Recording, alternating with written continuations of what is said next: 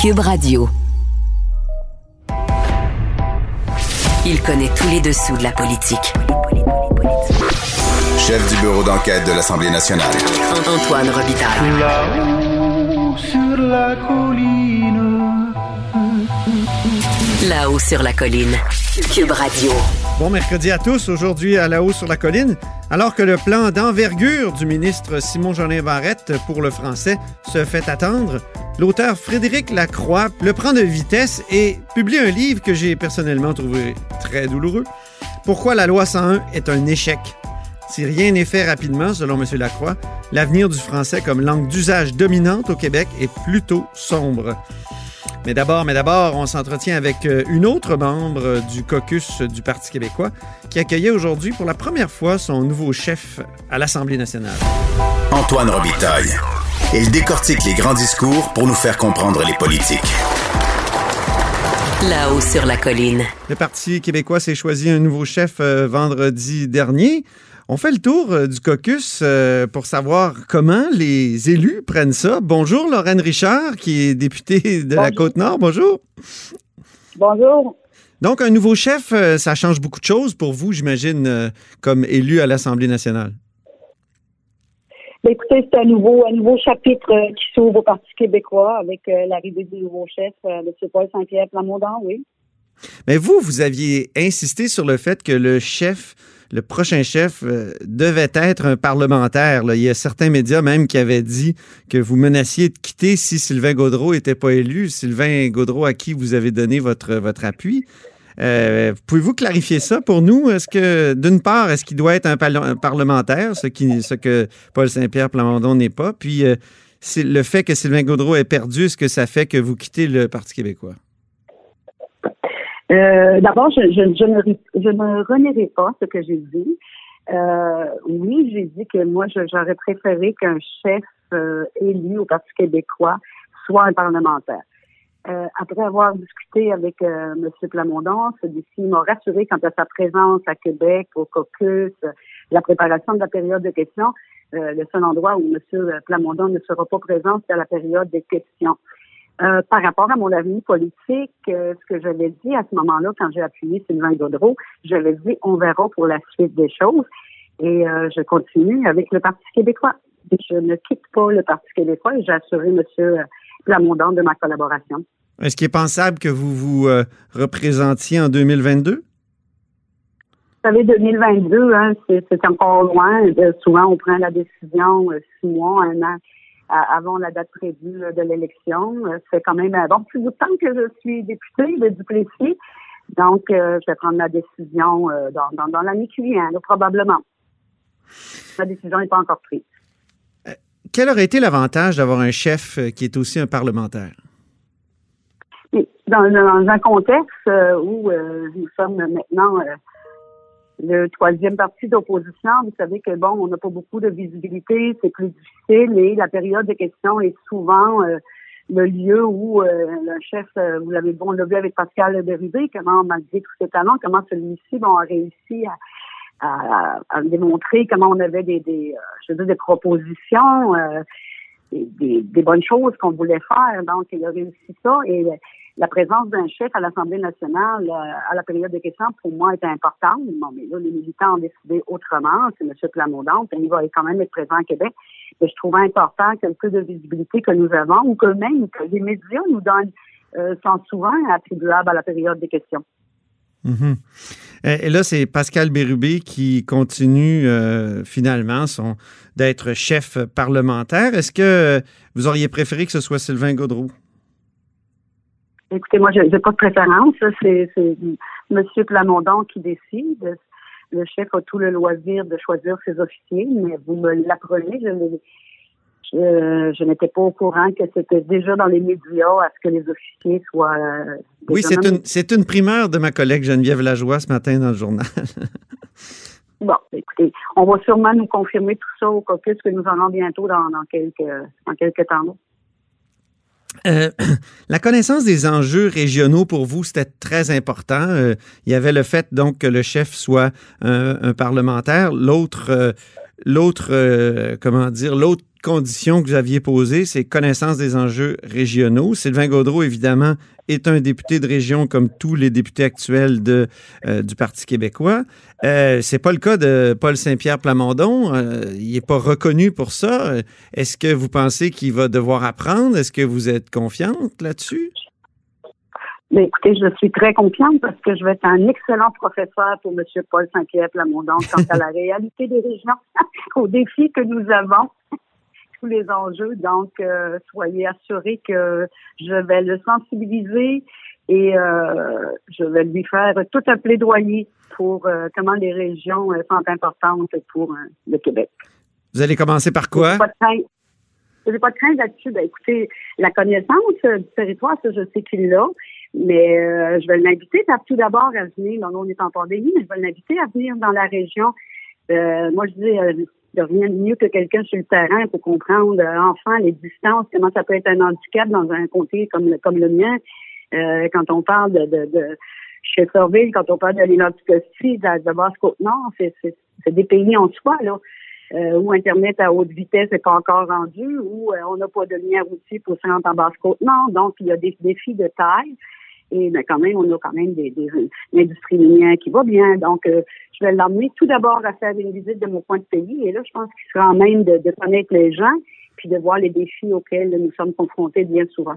Ah oui, est-ce qu'il y a une date prévue pour cette visite du nouveau chef? Écoutez, là, vous comprenez que c'est M. Paul Saint-Pierre Plamondon a été élu euh, vendredi dernier. On a un caucus ce matin.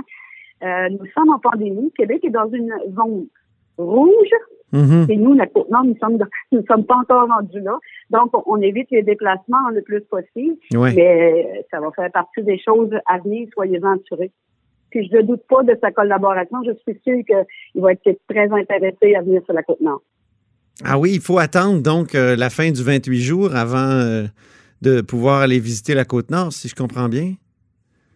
Oui, puis peut-être, écoutez, euh, vous savez que bon, euh, au Québec, mais également en Côte-Nord, hein, on a un problème au niveau de notre système de santé par rapport à la pandémie. On parle beaucoup de la pandémie, mais ça a un effet sur notre système de santé qui, malheureusement, n'est plus capable de suffire.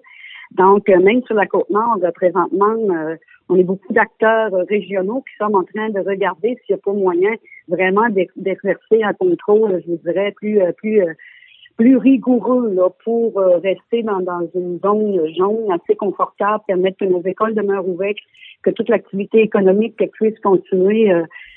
donc, euh, c'est difficile en ce moment. Là. La capacité de nos systèmes de santé, surtout en région, c'est extrêmement mm-hmm. difficile. On manque de personnel comme partout. Et si on veut avoir une éclosion dans un certain milieu, là, je vois dire que les gens ont vraiment crainte de cela. Donc, on va on fait des pressions pour que l'accès à la Côte-Nord soit un petit peu plus restrictif. OK. Euh, euh, Paul Saint-Pierre Plamondon, si jamais il se présentait dans, dans un comté, ça serait sans doute un comté régional, puisque le Parti québécois est fort dans les régions et s'il veut vraiment faire son entrée à l'Assemblée nationale, ça serait quasiment un passage obligé. Est-ce que un, un gars de la ville comme ça a des chances, aurait des chances d'être élu, mettons, dans Duplessis? Non, non, je, ne crois pas, puis je ne crois pas que ce serait son intention. Parce qu'il y a une différence vraiment marquée dans, dans les, régions du Québec que vous ne pouvez pas parachuter quelqu'un qui n'a pas qui, qui n'est pas connu ou qui ne vient pas de la région. C'est complètement différent, je veux dire, des comtés urbains. La, la plupart des gens, ils connaissent euh, à peine le chef du parti pour lequel ils vont voter, ils connaissent à peu près pas le candidat. Euh, chez nous, ce serait vraiment impossible. Puis je sais que dans d'autres comtés aussi, Gaspé, les îles de Madeleine, ce serait difficile également. Les gens des régions aiment avoir cette proximité avec leurs députés, le connaître euh, et tout. Et ils, ne voteraient pas pour quelqu'un qui serait parachuté, qui ne viendrait pas de là. Non, ça, mm-hmm. ça serait impossible. Dans les propositions que Paul Saint-Pierre Plamondon a faites, euh, il en a fait plusieurs là, euh, sur son site Internet. Euh, ils sont toutes listées. consultation populaire sur l'indépendance dans un premier mandat, commander un nouveau budget de l'an 1 d'un Québec indépendant, lier la question de l'environnement à celle de l'indépendance. Il y en a plusieurs comme celle-là. Est-ce que vous en avez des préférés, puis certaines avec lesquelles vous êtes peut-être plus en délicatesse? Écoutez, euh, Ce que, je, j'apprécie du discours de M. Paul Saint-Pierre Plamondon, c'est qu'il n'y a pas d'ambiguïté. Euh, avec euh, Paul Saint-Pierre Plamondon à la tête du Parti québécois, c'est la souveraineté. Vous votez, vous votez Parti québécois, vous votez pour le chef Paul Saint-Pierre Plamondon, vous votez pour accéder à la souveraineté du Québec. Et ça, je, ça, je pense qu'il était temps qu'on qu'on puisse définir ainsi. Nous sommes le seul parti, euh, à mon avis, euh, qui est encore capable d'amener les gens euh, à, à, construire ce pays-là. Mhm. Ça, je pense que Paul, Paul, Paul là-dessus a été très, très clair et ça, je, je l'apprécie davantage. Là. Cette clarification. Entre finalement le, le, le candidat qui était votre préféré, Sylvain Gaudreau, et Paul Saint-Pierre Plamondon, il y avait plusieurs tensions euh, ou plusieurs même différences sur le plan des, politiques. Je pense à l'immigration. Euh, Paul Saint-Pierre Plamondon veut réduire les seuils de l'immigration. C'était pas le cas de Sylvain Gaudreau. Euh, Là-dessus, est-ce que vous allez vous ranger du côté du nouveau chef? Il y aura sûrement des discussions sur ces grands enjeux à faire avec à l'intérieur de notre caucus. Vous savez, moi, je suis au Parti québécois depuis 2003. J'ai toujours cru en ce parti-là. Et euh, j'étais toujours capable, moi aussi, de faire des consensus. Donc, il y aura un débat à faire, puis par la suite, on change tous ensemble. Le chef y compris, le chef va, écouter. M. Saint-Pierre Plamondon, euh, je ne le connais pas suffisamment encore, mais de ce que j'ai pu déceler, c'est quelqu'un, il me l'a même dit de notre conversation, c'est quelqu'un qui, qui veut qui veut écouter, qui, qui va être à l'écoute de son monde, de ses députés. Donc, il y aura des débats qui seront faits à l'interne. Puis par la suite, on, on va faire un consensus, on va tout faire ensemble. Très bien. Ben merci beaucoup, Lorraine Richard, pour cette euh, conversation. Puis on vous laisse aller au caucus, euh, premier caucus euh, du Parti québécois avec le nouveau chef. Merci à vous. Au revoir.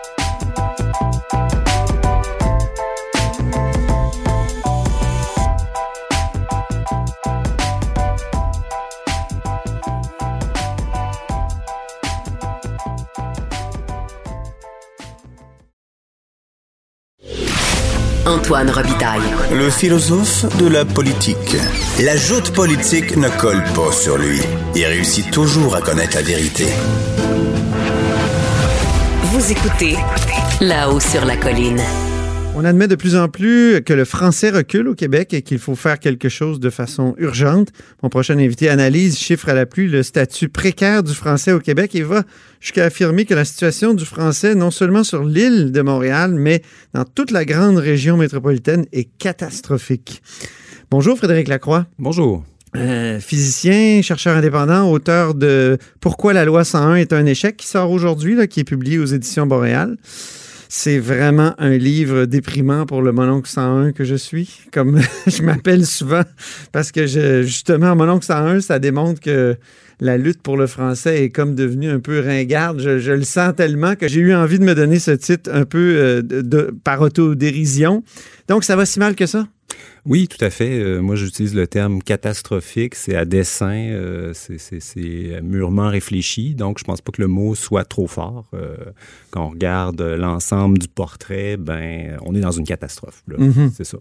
Mais là, vous dites que la loi 101 est un échec. Elle continue de produire quand même des fruits euh, intéressants, la loi 101, euh, pour ce qui est de, de, comment euh, l'éducation des, des, immigrants ou des enfants d'immigrants au primaire et au secondaire, ça fonctionne, ça?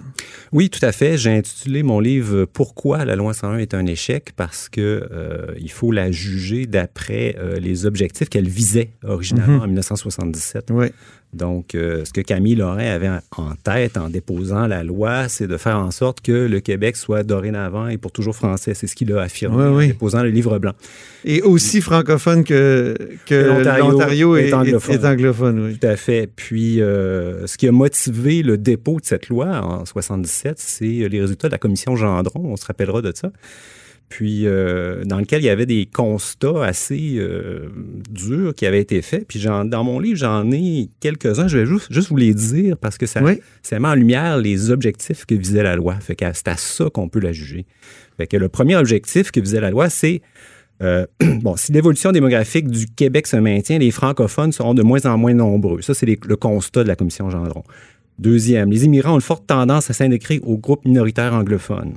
Troisième, dans l'entreprise, le français est, dans une large mesure, la langue des petits emplois et des faibles revenus. Puis quatre, l'anglais est la langue des affaires. Donc, c'est Ça, c'est 1972. hein, c'est la commission 73, Jean- la commission Gendron. Oui. Donc, euh, si on regarde aujourd'hui, les quatre constats tiennent encore largement. Oui. Donc, euh, il y a eu des modifications, mais il n'y a pas eu une modification suffisante pour euh, faire en sorte qu'on va qu'on dise que oui, le Québec français va encore exister en 2100. Mhm. Euh, donc, euh, à cet égard-là, Ils loi seront 101 nous est un de toute façon comme être humain en 2100. Ouais, ben là, il y, a le, il y a le climat que j'aime bien, c'est un autre sujet passionnant. Euh, on- le net va peut-être exploser avant, mais Oui, bref, ça. si on se regarde, regarde seulement le constat linguistique, Ouais. culturel, ben, euh, ça va pas très bien. Non. Ben, vous dites que bientôt, les, les francophones au Québec vont, vont être uniquement 69% de la population. Ben, c'est pas moi qui le dis, c'est Statistique Canada qui Mhm. fait des projections qui ont été publiées en 2017. Donc, euh, c'est le fédéral lui-même euh, qui, qui projette ça. Euh, donc, au Québec, les francophones, langue maternelle, vont être 69% Euh, Puis, ce qu'il faut savoir, c'est que les francophones n'ont jamais été en bas de 80% au Québec depuis qu'il se tient des recensements. Euh, donc, depuis 1871. Donc, c'est... on va avoir passé de 80 à 69 en 25 ans, ce qui est absolument euh, sans précédent dans toute l'histoire. Donc, on vantait beaucoup l'effet des enfants de la loi 101, mais vous dites qu'on est devant un décor de théâtre. C'est l'expression que, que vous avez. La loi 101, c'est comme une espèce de, de hochet, d'illusion. Hein? Oui, c'est ça. C'est euh, pour moi la loi 101 est une illusion, fait que euh, elle produit des effets. Ça, c'est- vrai qu'elle produit indéniable, des effets. ça. Oui, elle produit des effets, mais ce qu'elle produit comme effet surtout, c'est de, de hausser la connaissance du français. Et euh, elle n'a pas haussé l'usage du français autant qu'elle a haussé la connaissance. Ça, c'est deux concepts vraiment importants à différencier. La connaissance et l'usage. La connaissance, c'est par exemple, moi, je connais l'allemand. Je peux parler allemand, j'ai appris ça au cégep. Je n'utilise jamais l'allemand. Mhm. Et euh, donc, ce qui fait la vitalité d'une langue, c'est l'usage et non pas la connaissance qu'on en a. Donc, Et l'usage n'a pas vraiment cru. L'usage Euh, a cru. Il y, a une- il y a une croissance, mais elle n'est pas, ouais, elle est l'us- pas fulgurante. L'usage a cru, surtout suite à la charte, jusque dans à peu près vers le- la fin des années 90, puis est en décroissance depuis 2001 à peu près. Mais l'usage n'a jamais suivi la connaissance. Donc, on rabat souvent les oreilles avec le chiffre que 94% des Québécois connaissent le français. Donc, euh, on joue souvent sur les- la- connaissance pour éviter de parler de l'usage. Donc, ce 94 %-là, quand on l'analyse, il ne veut pas dire grand-chose. Il ne veut pas dire que 94% des Québécois utilisent le français. Donc, Mhm. La vitalité d'une langue, donc la capacité de conserver la langue, de recruter des locuteurs, c'est lié à l'usage et non pas la connaissance. Donc ça, c'est vraiment une distinction absolument cruciale. Vous venez à quelques reprises sur votre promeneur du Carrefour Laval. Donc, euh, Carrefour. Laval, un endroit où on était aussi francophone jadis qu'à Québec. Euh, c'est devenu, euh, ça s'est West Islandisé, euh, dites-vous. Mm. Puis au Carrefour Laval, euh, le promeneur ressent vraiment ce- cette, anglicisation-là. Oui, c'est ça. Laval est un, c'est la deuxième ville du Québec. Euh, c'est, c'est, c'est, c'est, c'est un- une ville très importante. Puis en 15 ans, Laval a subi une chute du poids relatif des francophones absolument sans précédent. Ça a baissé de presque 16 en termes de langue maternelle, puis Ah oui. ça a baissé de plus que 12% en termes de langue d'usage. Donc, il y a eu un effondrement du français sur l'île de Laval. Puis pendant ce temps-là, ben, il y a eu une hausse du poids des anglophones. Donc, euh, il y a une dynamique linguistique qui règne à Montréal, mais qui déborde à Laval et de plus en plus dans les couronnes. Puis la dynamique, c'est la suivante. Ce que j'ai appelé la nouvelle dynamique linguistique dans mon livre, c'est bon, le, le poids démographique des francophones s'écrase, puis le poids démographique des anglophones soit est stable, soit avance. Soit il est stable du côté de la langue maternelle, soit il avance du côté de la langue d'usage. Donc ça, c'est, ça, ça vient contredire tout ce qu'on nous a répété pendant des décennies. On nous a dit, ben, le français recule, oui, mais c'est pas grave parce que l'anglais recule aussi. Donc, les deux sont en baisse, il n'y a pas de problème. On nous a répété ça pendant longtemps. Mhm. Là, on voit que c'est faux. Donc, euh, c'est ce que j'appelle la nouvelle dynamique linguistique. Oui, c'est ça. Euh, donc, qui est responsable? de cette, euh, de cette espèce de laisser-aller, de cette érosion du Québec français? Un peu tout le monde, là. Mhm. Euh, on pointe souvent du doigt Ottawa euh, comme étant responsable du déclin du français au Québec, puis on se pose souvent en victime. Puis c'est vrai qu'Ottawa a un rôle de nuisance considérable. Donc, moi, pour moi, la loi sur les langues officielles, c'est quelque chose qui vient saboter la dynamique linguistique du Québec. Euh, C'est clair, parce que Oui. son, principe, son, son principe cardinal, c'est la symétrie. Ça. Symétrie entre euh. Donc- anglophones et minorités francophones à l'extérieur du Québec, ce qui est totalement, Ce qui est euh, totalement- irréel. C'est ce qui est totalement faux. Ouais. On met sur un pied d'égalité le français et l'anglais, alors que la, la langue dominante au Canada, c'est l'anglais, partout, incluant au Québec. Donc, c'est une loi qui est Mais basée... parenthèse là-dessus, on entendait récemment Mélanie Joly dire il va falloir protéger le français au Québec. Il y a, il y a comme, et dans, et dans le discours du trône euh, de Justin Trudeau et, et lu par euh, Mme Payette, il y avait cette idée qu'on voulait rompre avec une certaine symétrie. Est-ce qu'il n'y a pas de l'espoir là un peu? Euh, oui, c'est une admission surprenante, euh, j'avoue. Euh, il semble que même le fédéral ne puisse plus nier que le français recule au Québec. Ça, c'est ça, c'est une bonne nouvelle. Euh, Est-ce qu'ils vont faire quelque chose? Ça, j'ai un fort doute. Il faudrait qu'ils qu'ils refondent complètement la loi sur les langues officielles. Il faudrait qu'il y ait une asymétrie juridique.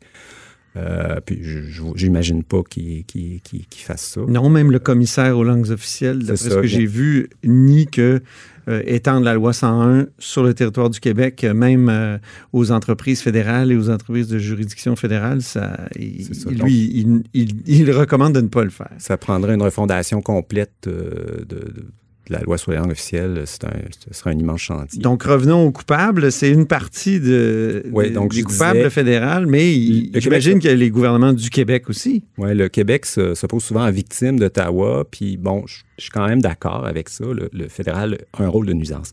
Cependant, dans mon livre, j'ai voulu attirer l'attention sur le rôle du gouvernement du Québec. Euh, D'après moi, le gouvernement du Québec est le principal responsable de l'anglicisation du Québec. Puis, euh, de par euh, le financement des institutions, de par ses politiques même, ces politiques euh, qui sont en, en flagrant, euh, Mhm. qui viennent euh, nier le principe fondateur de la loi 101, qui est la langue, le français langue commune.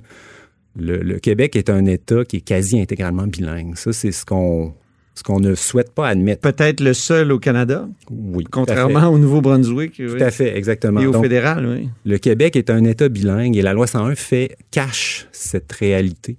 Mhm. Donc, euh, moi, je pense que ce qu'il faut, la- le premier pas pour essayer de se sortir de cette situation, c'est admettre que la loi 101 est un échec, puis partir du constat que ben, le Québec est un État bilingue, puis c'est peut-être pour ça qu'on a des problèmes avec la vitalité du français. Mhm. Alors là, il y a un gouvernement qui est en train de préparer un plan vigoureux. Euh, c'est le gouvernement Legault avec euh, le ministre Simon Jolin Barrette. Vous attendez à quoi? Parce que vous avez toutes sortes de pistes dans votre livre, euh, pistes d'action. donc, vous vous attendez à quoi et qu'est-ce qu'il faudrait faire pour renverser la vapeur? Ben, on notera que ça fait deux ans, presque deux ans que la CAQ est élue, puis on n'a toujours pas vu l'ombre d'une action dans le dossier. Là, ils ont aussi un peu le financement de l'OQLF, mais ça, c'est du cosmétique. L'OQLF, c'est bien, mais eux autres, ils viennent juste constater que le français recule. C'est bien, on va pouvoir constater plus, euh, plus abondamment que le français recule, mais ça ne sert à rien euh, en réalité. L'ampleur de la catastrophe va être mieux, euh, mieux, comment dire, mesurée. Mieux documenté, mieux mesuré. On va pouvoir déprimer le vendredi soir. Bon, Oui. Mais ça fait deux ans. Puis si on compare avec le premier gouvernement péquiste de René Lévesque, donc élu en novembre 76, en août 77, euh, la charte était posée. Ouais. C'était quelque chose d'extrêmement costaud. Donc ça, c'est beaucoup moins d'un an. Donc, euh, M. Jean Barrette se posait, se comparait, ben, s'inscrivait dans la lignée, si on veut, de Camille Lorrain récemment dans un texte euh, Oui. soulignant l'anniversaire de la loi. Bon, on est loin de ça. Là. Euh, à date, il n'y a rien. Alors, qu'est-ce qu'il faudrait faire? Qu'est-ce qui, qu'est-ce qui en ferait un vrai et authentique et légitime successeur de Camille Lorrain? Ben, dans mon livre, j'ai plusieurs pistes Ouais. Si d'action. vous en aviez trois à choisir. Si j'en avais trois à choisir, je vais sur une île déserte, puis j'en ai seulement trois à porter avec moi. Oui, c'est ça. Euh, ben, dans mon livre, je parle beaucoup du rôle des institutions. Donc, tout le réseau institutionnel qui largement contrôlé par Québec et financé par Québec est en train de basculer dans une forme de bilinguisme systématique, Mhm. systémique. Euh, donc, euh, ce qu'il faut, c'est revenir à l'intention de la loi 101 puis faire du français la langue commune. Donc, essayer de se dégager le plus possible du bilinguisme. Euh, pour faire ça, le secteur de l'éducation, pour moi, c'est vraiment névralgique. Si je comprends bien votre livre, le- le- la loi 101 au cégep, et, et vous dites en partie à l'université, ce qui est assez hardi, euh, ça, ça serait fondamental d'étendre l'obligation pour les enfants euh, Pour, québécois Ouais. d'y aller? Pour moi, la, l'éducation est vraiment névralgique. Fait que quand on analyse la situation au cégep et à l'université, donc je parle du post-secondaire, je regroupe les deux ensemble. La situation dans les universités est aussi catastrophique que celle dans les cégeps. Mhm. Donc, euh, la loi 101 au cégep, c'est absolument un minimum. C'est vu comme une mesure radicale. Ça nous présente, est présenté comme quelque Mhm. chose d'absolument inconcevable. Mais quand on regarde la situation, c'est vraiment un minimum. Puis je pense même pas que ça Moi, je suis va, favorable, donc... euh, ça va pas sauver le Québec français, Ah oui. la loi 101 au cégep. Il faut Non, mais ça va aussi- aider, non? Ça, Ça va, ça aider. aider Ça sera pas négatif. grand- grandement. Dites-moi, vous êtes allé euh, à McGill, comme moi d'ailleurs. Euh, vous avez fréquenté une institution anglophone euh, à l'université. Est-ce que dans, dans un plan Lacroix là, pour le, le- le français, est-ce que ça serait permis? Tout à fait. Mon intention, c'est pas d'in- d'interdire, c'est de financer adéquatement les institutions de langue française. Donc, c'est ça qui fait défaut. Les, les institutions de langue française sont sous-financées, les cégeps, les universités, les hôpitaux aussi. Euh, il faut ramener ça, il faut ramener le financement à un niveau adéquat qui corresponde au poids démographique des francophones. Donc, euh, dans, dans, dans, dans ma vision, euh, je, je, je, financerais beaucoup mieux les institutions de langue française, qui les rendrait plus attractives. Moi, j'ai étudié à McGill. On m'offrait à l'époque de faire une maîtrise dans deux institutions, à McGill et dans une autre de langue française. J'ai visité les laboratoires. Et à McGill, ben, l'argent coulait à flot. Dans l'autre, euh, l'argent ne coulait pas à flot. Fait que j'ai choisi McGill pour, de, par la facilité. là. Euh, Puis c'est là que j'ai été sensibilisé à la question linguistique. euh, parce que j'ai côtoyé des gens qui étaient nés à Montréal, qui étaient québécois comme moi, puis qui ne parlaient pas un mot de français. Mhm. Et ça a été un choc parce que moi, je suis originaire de Québec, puis je pensais pas que ça existait, ça. Bien, ben, euh, merci beaucoup pour cet entretien, Frédéric Lacroix. Euh, C'était bien intéressant. Puis je renvoie à votre livre euh, Pourquoi la loi 101 est un échec. C'est pas un livre pour se réjouir, mais au moins c'est un geste de lucidité. C'est aux éditions Boréal. Merci. Merci.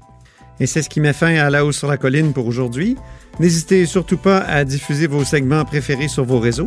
Pour une radio numérique, c'est capital. Alors je vous dis à demain.